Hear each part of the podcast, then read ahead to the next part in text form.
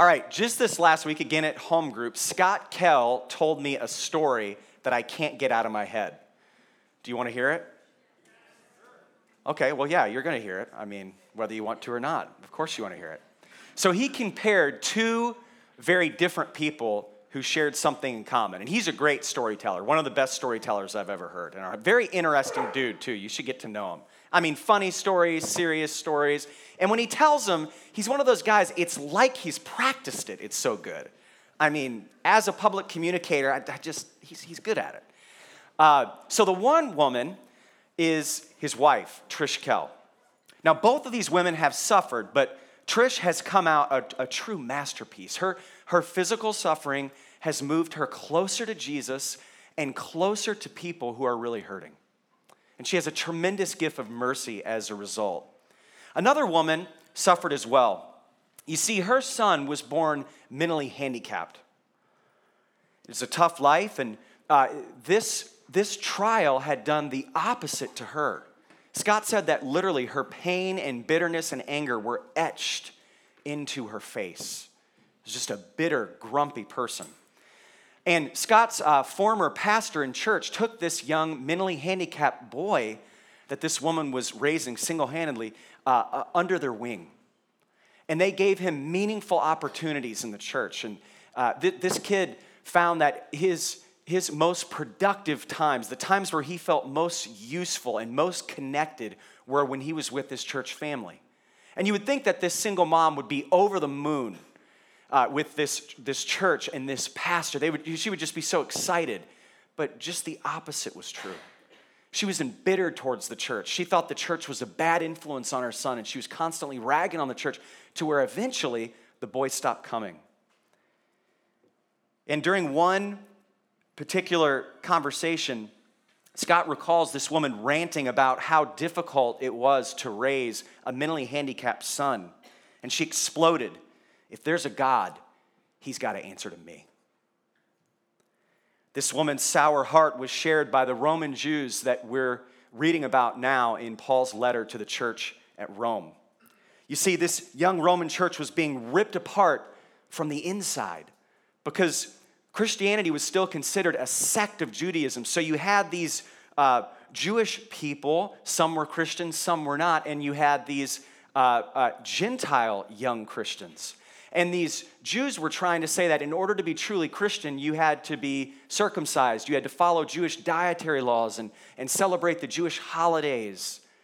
And they were ripping one another apart. These Jews refused, many of them refused to accept that salvation was through faith in Christ and not through the law. They resisted the notion that they could miss salvation, being God's chosen people, while these pagan Gentiles received God's favor simply by putting their faith in Jesus. It was just too easy. They'd paid the price, theirs was the heritage. They were the ones putting in the work. And throughout the letter, Paul's been laboring to communicate God's word to them, namely that salvation is about the finished work of Christ, about the work he's done for us, not the work that we do for him. And in order for anyone to see salvation by grace through faith in Christ and not by works, they need to see that first, they've done nothing to warrant God's favor or blessing. So in chapters one through four, Paul tells them and us that the gospel declares God's righteousness and our sin. So in the first four chapters, he declares them and us guilty before God. These unsaved Jews lived alongside both saved Jews and new Christian Gentiles, so they needed to hear this message from God through Paul because they had been wrongly taught a message that wasn't in the Bible. And that salvation would come through their Jewish ethnicity and their adherence to the law. So in chapters 5 through 8, Paul takes it a step further and says that salvation is through another type of family not a physical one, but a spiritual one. He wrote, he wrote that the gospel creates a new humanity and a new family through the new Adam, Jesus Christ, as the Lord and Father of this new family, a spiritual family. And then chapters 9 through 11, where we're at now, this third section of Romans, Paul communicates how the gospel fulfills God's promise to Israel. You see, Paul, with spirit led discernment, realized that these Jews were wondering hold on, has God flipped the tables on us? Because we thought salvation was through the law and through our Judaism, through, our, through being ethnically Jewish. And you're saying that it's through faith in Christ. So has God lied to us? Has God's word failed? And we'll see, as we, we've already seen, and we'll see tonight, that God's plan for salvation has always been the same. They just misunderstood. And we'll see finally in the last and fourth section, we'll get to in a couple weeks, that the gospel alone can unify the church from chapter 12 through the end. The gospel alone, because this church was so divided. And have you noticed what, what a precarious position we're in as a church? I'm always amazed that this many people and people all over the world who love and follow Jesus can be unified. Have you ever seen a church that's disunified? That to me makes sense. It takes just one little, one little juicy bit of gossip. It takes just one little scandal and it can rip a church apart. That's why true biblical unity, what we have here, is unfortunately rare and it's miraculous. Only the Holy Spirit can do that. Only the gospel can bring the healing necessary for that. So, Paul, out of a broken heart for his people, he says he has great sorrow and unceasing anguish for them. He wants to show them just how mess up, how messed up their hearts and their minds are in relationship to God. And he starts by reminding them of just how much God has revealed to them, the Jews, the message of salvation. He says in Romans 9, verse 4, they, that is the Jews, they are the people of Israel, chosen to be God's adopted children. God revealed his glory to them. He made covenants with them and gave them his law. He gave them the privilege of worshiping him and receiving his wonderful promises. Abraham, Isaac, and Jacob are their ancestors. And Christ himself was an Israelite as far as human nature is concerned. And he's God, the one who rules over everything and is worthy of eternal praise. Amen. I'm reading out of the New Living Translation tonight just so we can read the, the same chapter from a slightly different perspective so it can soak in maybe a little more. So Paul's saying that, hey, the gospel did originally come to you and you only. You are supposed to be the ones that received this promise. You are a special people. So, knowing what they're thinking in response to this reminder of God's favor, Paul brings up the question he knows that's in all of their minds, and that really is the, uh, the premise for this whole section of Romans, this big question. Romans 9, verse 6. He, he, again, it's just this imaginary art, this imaginary questioner is the teaching style that Paul's using, this imaginary debate. Romans 9 6. Well, then, has God failed to fulfill his promise to Israel? No, for not all who are born into the nation of Israel are truly members of God's people. In other words, again, they're saying, okay, God's word must have failed because more Jews are not receiving Christ. And uh, because they thought the promise was going to be again because of their ancestry and their adherence to the law. So God, the tables have been flipped, and somehow God's word has failed. Somehow redemptive history up to the point of Christ has been a waste. They likely felt betrayed. We saw Paul continuing to drive the point home that his Jewish family must see that God's mercy is not a paycheck for their good behavior or their uh, pursuit of the law, but it's a free gift in Romans 9 14. Again, imaginary questioner. Are we saying then that God was unfair? Of course not. For God said to Moses, I will show mercy to anyone I choose, and I will show compassion to anyone I chose, I choose. So it is God who decides to show mercy. We can neither choose it nor work for it. You see, no one has a claim to God's mercy, do they? And this makes the, the Jews in Paul's audience and us furious, doesn't it? Because mercy is just that it's not deserved. You see, you can't cry unfair when we talk about mercy because mercy by nature is not deserved. Paul's audience and we, we deserve punishment from God. We've sinned and we've fallen short. Mercy is a free gift. But we automatically think, well, if God shows mercy to some and they receive it, and then others don't receive God's mercy, somehow it means God is unfair. And that's a ridiculous notion. It's just not true. Mercy is not deserved by nature. and they had a hard time with this. They wanted to earn it.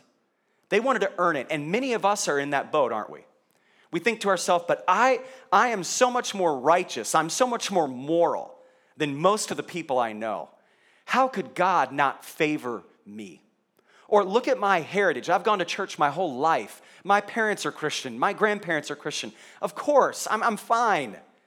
But there's been no repentance. That is turning from our sin and turning to Christ. That's, that should be regular for believers. And that's what Paul is encouraging here that it's through repentance, it's by God's grace that we turn to Him and say, I have nothing to offer you.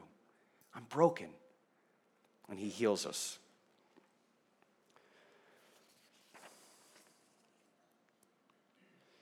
These Roman Jews and us need to hear Romans 3:23 which we read weeks ago for all have sinned and fall short of the glory of God. Our default mode is lost and deserving of God's judgment despite our best efforts to please him.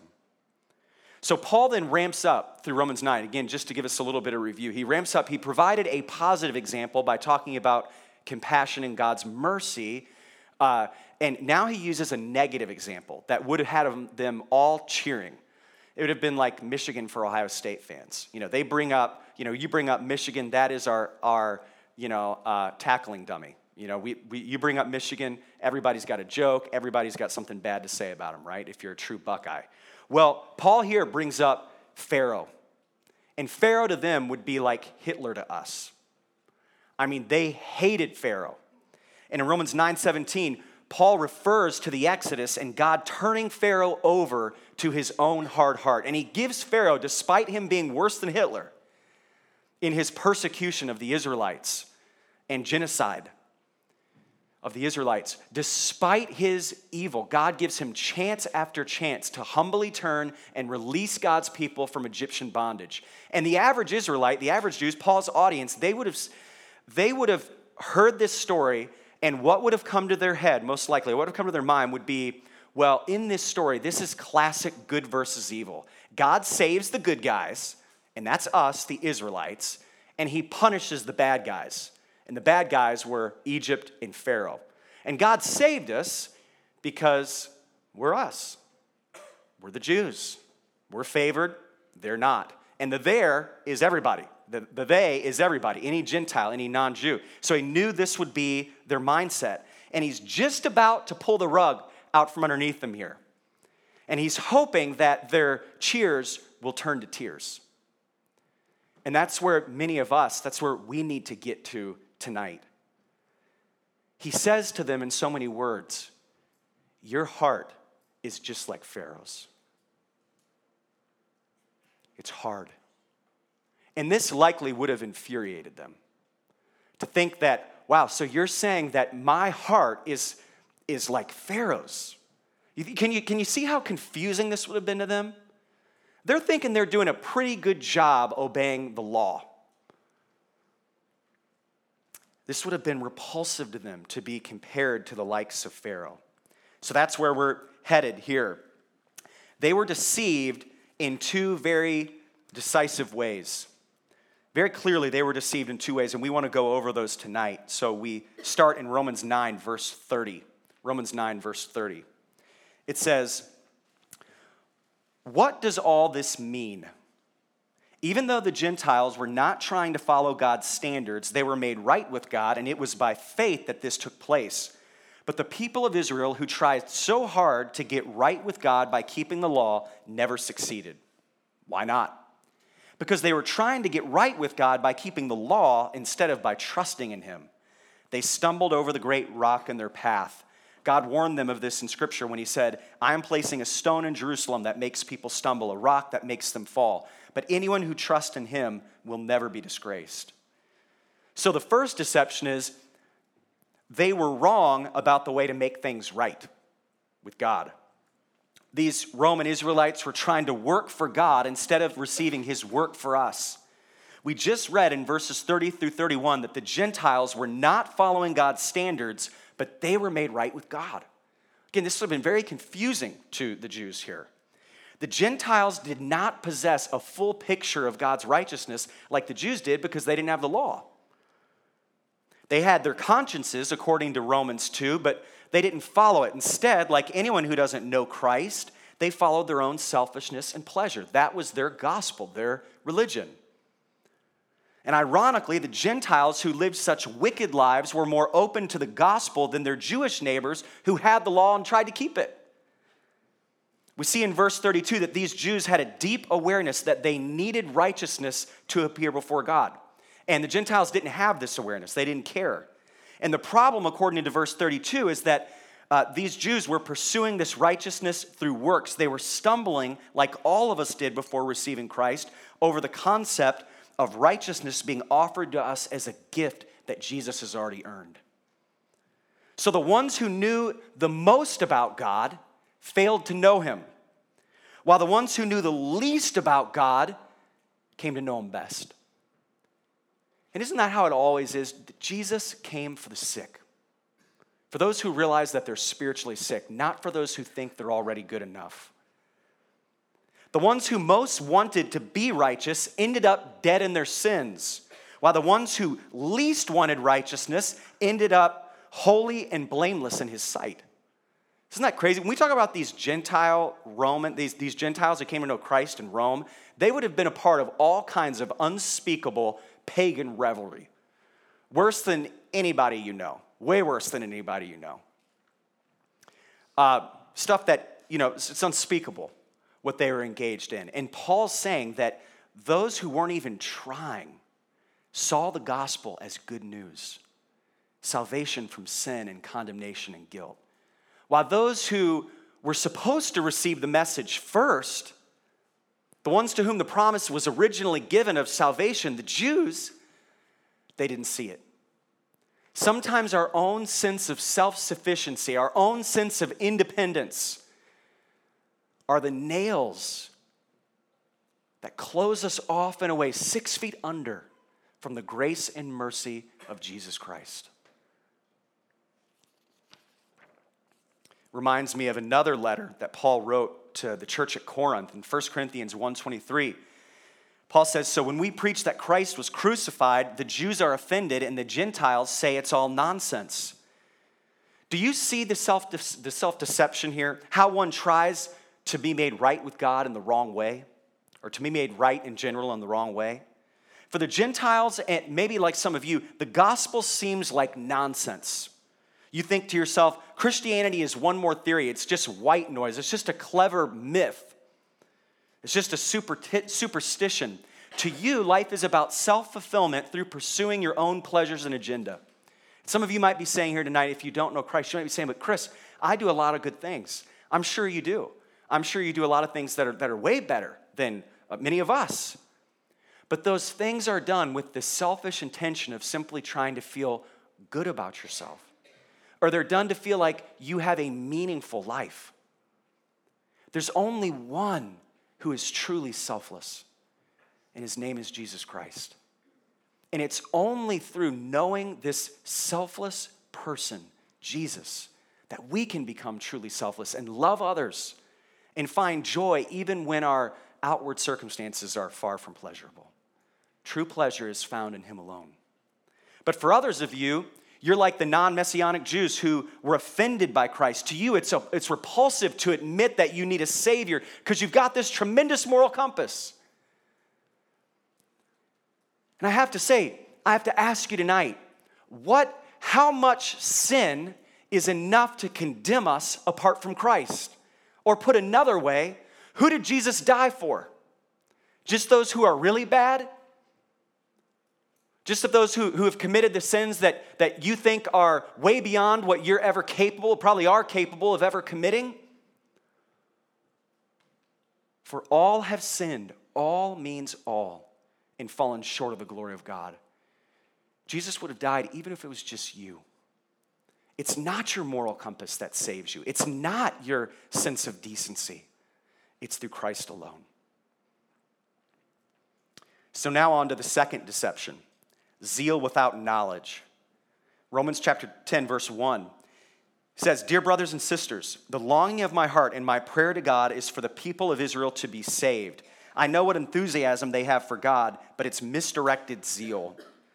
Paul is pained at the zeal that his Jewish brethren has, have without knowledge. You see, they were pursuing the law intently. I mean, they, they were going after it, but they didn't have the knowledge of salvation. You know, I see that in my own neighborhood. I see Orthodox Jews on a freezing cold, sub zero February day with snow on both sides of, of the, the road. You can't even use the sidewalk. And they're pushing their strollers with little babies and infants, and the elderly are walking to synagogue. I admire that zeal. I mean, there's some ways I, I, I admire that, but I'm also brokenhearted by it. Because salvation doesn't come through works, it comes through grace.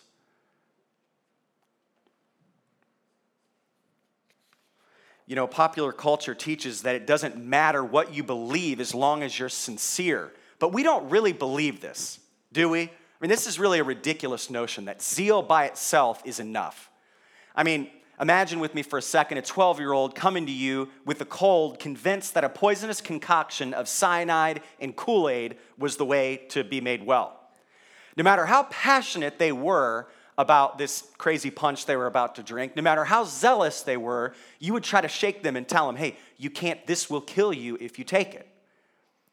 All of life presents us with wrong and right. One plus one is two, it's not three.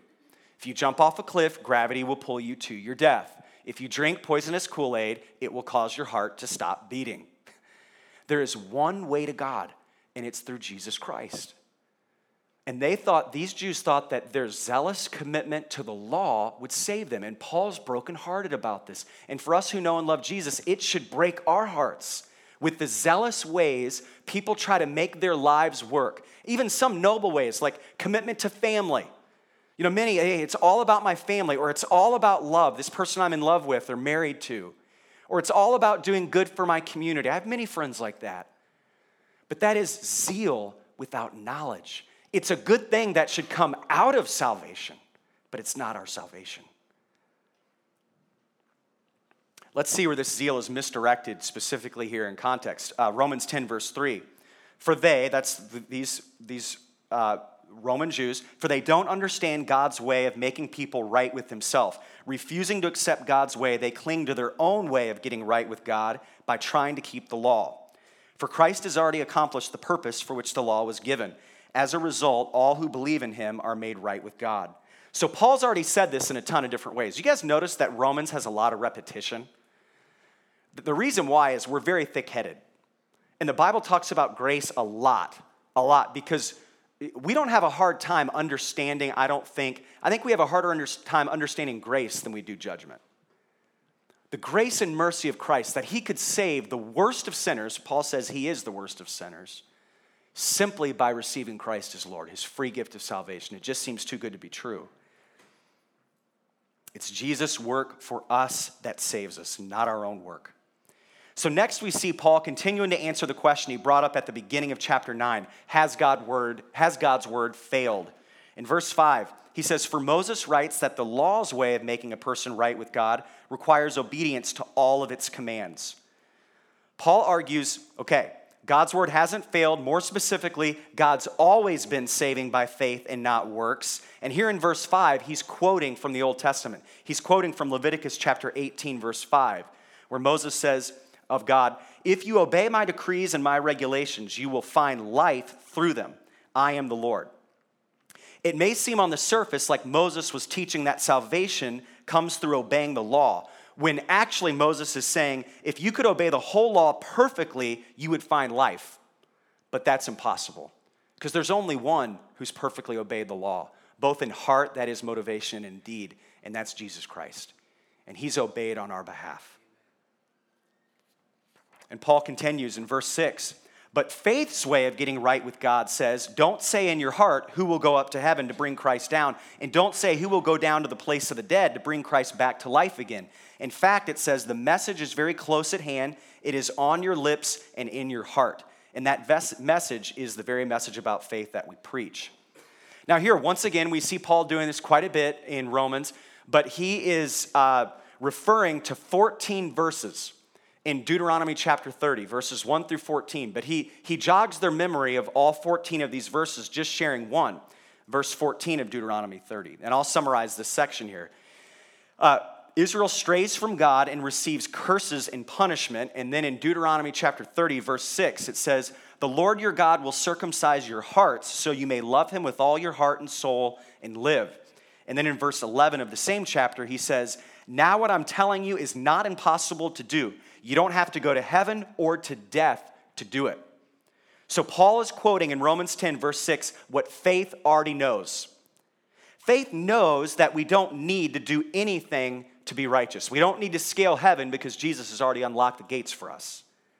And we don't need to attempt to deal with our own sin and death because Christ has already done that for us too. Paul is simply showing that Moses knew that something more than law keeping was required for salvation. So, in other words, Paul's saying the message hasn't changed. Even Moses communicated the gospel. Elsewhere, we'll see him saying even David communicated the gospel. All the greats, those faith heroes that you idolize, my Jewish countrymen, they, they communicated the gospel. The message is the same as it's always been. This is not a bait and switch. Then in verse 9, it says, if you openly declare that Jesus is Lord. So here he's moving to, to how one comes to know Christ. He's been talking about this faith. Now he's, you know, he, this is the close. He's been communicating the deal the whole time, and now he's closing this, this message here.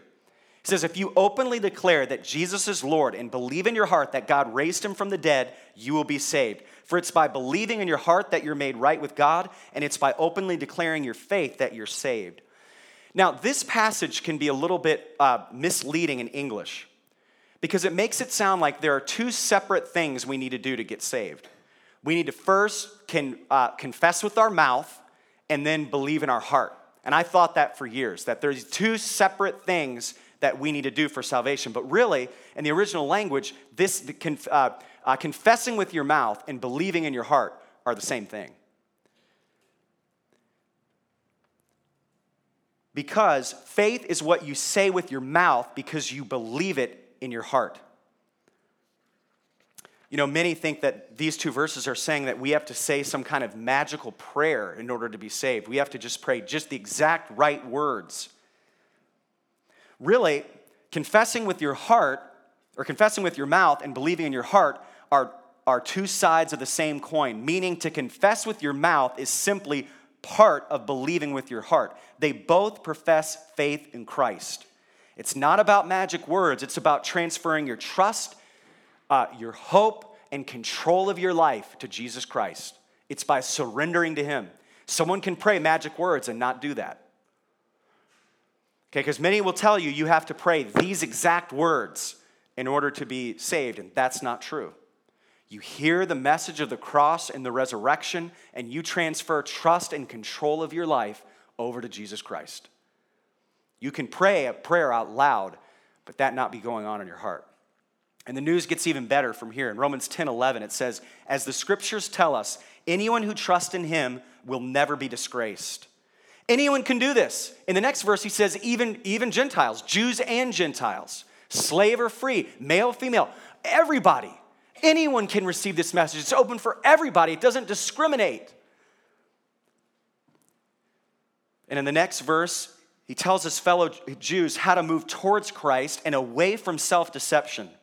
In verse 13, he says, Everyone who calls on the name of the Lord will be saved. But what does this mean? What does it mean to call upon the name of the Lord to be saved? This is really important. In verse 14, he answers that. He says, But how can they call on him to save them unless they believe in him? And how can they believe in him if they've never heard about him? And how can they hear about him unless someone tells them? Very logical, right? Logical argument. So the message of the gospel must be heard. But this means way more than just hearing with your ears. It means actually to give the gospel a hearing. In other words, you're really considering is this true? You're trying to understand it. That's what this is talking about. Not anybody can, this isn't just flipping the message of the gospel on the radio or something, it's just to hear it. That's part of it, but it's to understand it. And it says it must be preached, and that's talking about way more than the pulpit, or in our case, a cheap music stand. Okay, this isn't just what happens in church. The, the, the, the thought that they would have had was uh, Paul's original audience was a herald. And a herald would be out on the street doing one of these. Hear ye, hear ye. You know, the water tower burned down yesterday, you know, and I, it was, that was the newspaper. The newspaper was a human being like screaming out on the street. By the way, I think if I would have been alive back then, I don't think I would have been, well, you know, they didn't have pastoral vocations back then. I, I think I would have pastored a church, an underground church or something called Awaken. But uh, uh, for my job, for my day job, I think I would have been this herald. That seems like it would be so fun. I would have loved that. But I would have demanded a bell. I got to have the bell. Um, so, I wonder if the bell was for more experienced heralds. You, know, you didn't get that unless you were really good because you would just be too distracting and annoying. It's my theory, I'm sticking to it. Uh, so, the problem with these Roman Jews, and perhaps some in this room tonight, is that they didn't recognize the beauty of the message right in front of them. Does that ever break your heart? When you think you don't have to struggle like this. You don't have to face the losses in your, and the trials in your life trying to numb yourself from them. You don't have to be exploring for meaning and purpose and, and constantly going from broken relationship to broken relationship. You don't have to have life somehow work out on your own terms to be happy. The true joy is found in Christ.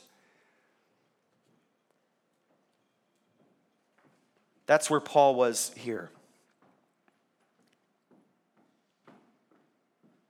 So in verse 15, it says, And how will anyone go and tell them without being sent? That is why the scriptures say, How beautiful are the feet of messengers who bring good news. But not everyone welcomes the good news. For Isaiah the prophet said, Lord, who has believed our message? So, even way back in the time of Isaiah, you know, rewind redemptive history 700 years from this moment in Romans 10. And Isaiah was saying the same thing to God's people back then. Who's heard our message? In other words, no one's receiving it. There's people who are claiming faith outwardly and trying to adhere to the law, but inwardly they're not truly Jewish. And actually, this word believed is more correctly translated in the uh, ESV. I think the NIV and the NLT kind of miss it here. It's translated obeyed. Obeyed.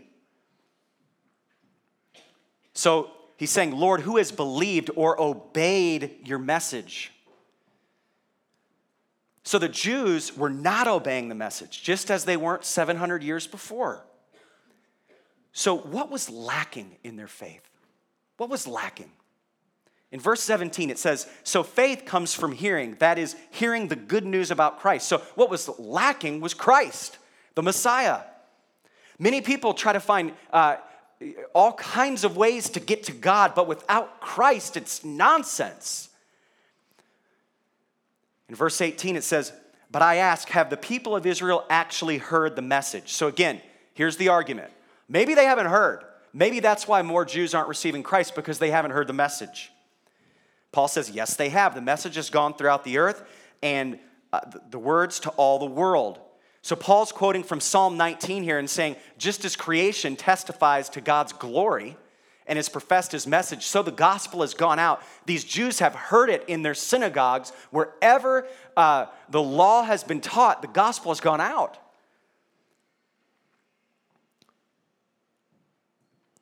Then maybe they didn't understand. That was the second. Maybe they didn't hear, maybe they didn't understand. In Romans 10 19, Paul says, But I ask, did the people of Israel really understand? He answers, Yes, they did. For even in the time of Moses, God said, I will rouse your jealousy through people who are not even a nation. I will provoke your anger through the foolish Gentiles. They did understand. That's, why, that's, that's not why more Jews weren't receiving Christ. Paul's showing that the Jews did understand, and he's quoting from Deuteronomy chapter 32, verse 21, pointing to how the Gentiles uh, show the Jews up, so to speak, by making them jealous. That's the heart, that they might see their need for the Lord. So, why did these Israelites not believe? Why did they not believe? They didn't believe because their hearts were rebellious and hard towards God. Even though outwardly they looked like they had it all together. They were the religious police of the day. They were, they were who everyone looked to as a moral authority, yet they were far from God. Worship team, you guys can go ahead and come on up. Romans 10, verse 20 says, And later Isaiah spoke boldly for God, saying, I was found by people who were not looking for me. I showed myself to those who were not asking for me. But regarding Israel, God said, All day long I opened my arms to them, but they were disobedient and rebellious. So God revealed himself to those who weren't even looking for him. And to Israel, God says, All day long he's opened his arms to them, but they were disobedient and rebellious. So Paul closes the loop. He's saying they're like Pharaoh, who, who they think is millions of miles beneath them. Their legalism is nailing the gates of hell closed on them. And do you see the passion, the uh, uh, careful expression of redemptive logic that Paul uses here? That it's by grace that we're saved, not through works. So we're without excuse. You know, the call for those of us who know and love Jesus is, you know, some of us in this room are, we're not spring chickens anymore. And we've transitioned from one life station to the next, and we haven't counted the cost. What does it look like to follow Christ now that I'm raising kids? I remember what it was like when I was in college and what it meant to be discipled then, but what about now? And we're riding on the fact that many years ago we had a vibrant and healthy relationship with Christ. And we've become legalistic. We hide our sin. We try to appear like we're more righteous than what we actually are. It's become about appearances, and our hearts are far from God. It's become about attending meetings. And that sense of God's grace that saved us to begin with is far from our hearts. And maybe we, like uh, uh, Scott's friend many years ago, that his church reached out to, that single mom, we say, God, you owe me an explanation. We've been hit hard in life. And we haven't reevaluated what does it look like to walk in the gospel of grace now? I don't want this to just be about church attendance and doing the right stuff. I want a heart that's close to the Lord. I don't want to neglect my first love. And I think this is a season as a church where we need to come back to our first love. He doesn't want us to just simply attend a religious service or check off a box that we read our Bible, our one year Bible that day. He wants to be near to us. He wants to be close to us. He wants an intimate, passionate, life giving relationship with us. He says that we're the apple of his eye. He tells us in Zephaniah that he rejoices over us with singing. If, we were, if Jesus were to appear in the flesh before us right now, he would embarrass us with his expression of love. He would not appear like, like some stoic rabbi. He would appear like a daddy who is crazy about you and loves you and he's on your side. So, what that means for you, you, you seasoned saints out there, is if you've blown it, if you've fallen, if your life is broken right now, it doesn't mean that you have to somehow feel ashamed long enough to pay the penalty that you deserve. It means that you realize Jesus is on your side to pick up the pieces. He's always been there. And He loves you, He's for you, He's with you. And then for others of you, you're in a place right now where you're relying on some other system. It could be another religious system that you look to for salvation. It could be your work ethic. It could be entertainment. It could be a host of different things that you're looking to to somehow make life work. Salvation is found in Christ alone. And just because there's suffering around us, many of you say, hey, God's words failed because I've heard the gospel or at least pieces of it, but look at all the suffering. I mean, my goodness, my, my family from Florida, you can be praying for them. They just went through Hurricane Michael, the third uh, uh, most destructive storm in U.S. history. It'll be two months at least before school's open. There's, they can't drink the water, there's no electricity. Billions and billions of dollars of damage.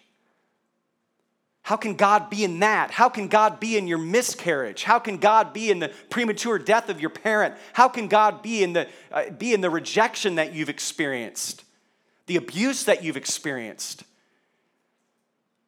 I mean, many of us think every time I turn on the news or read it on my phone, isn't that proof that God doesn't exist? If we didn't suffer, we wouldn't see our need for Him. We wouldn't experience our humanness. We wouldn't experience our brokenness. God uses the broken things we see around us and in us to show us our need for Him, to show us that sin doesn't have to win. There's, there's something inside all of us that knows this world is not how it should be. Depression and discouragement and despair should not be the condition of my heart. Don't our hearts long for more? Don't, isn't that why we go on vacation? Isn't that why we go to the bar? Isn't that why we hang out with friends? Isn't that why we look forward all week to the OSU game? Because there's something in us that's designed for joy and pleasure. And that chip has been given to us by the one and only Jesus Christ. It was programmed by Him. And we only find it in Him, the one who made us and the author and perfecter of our faith. In Jesus' name, amen. Lord, please use your word in Romans 10, Lord, to remind us of what it means to follow you. Lord, that it is by grace, not through works that we're saved. We love you, we worship you, and Lord, right now, I pray that you'd help us to do that with our resources. As we take our offering, Lord, please use these resources, Lord, for the advancement of your kingdom. Lord, we thank you for the ways that you've provided for us, and we give you all the glory. In Jesus' name, amen.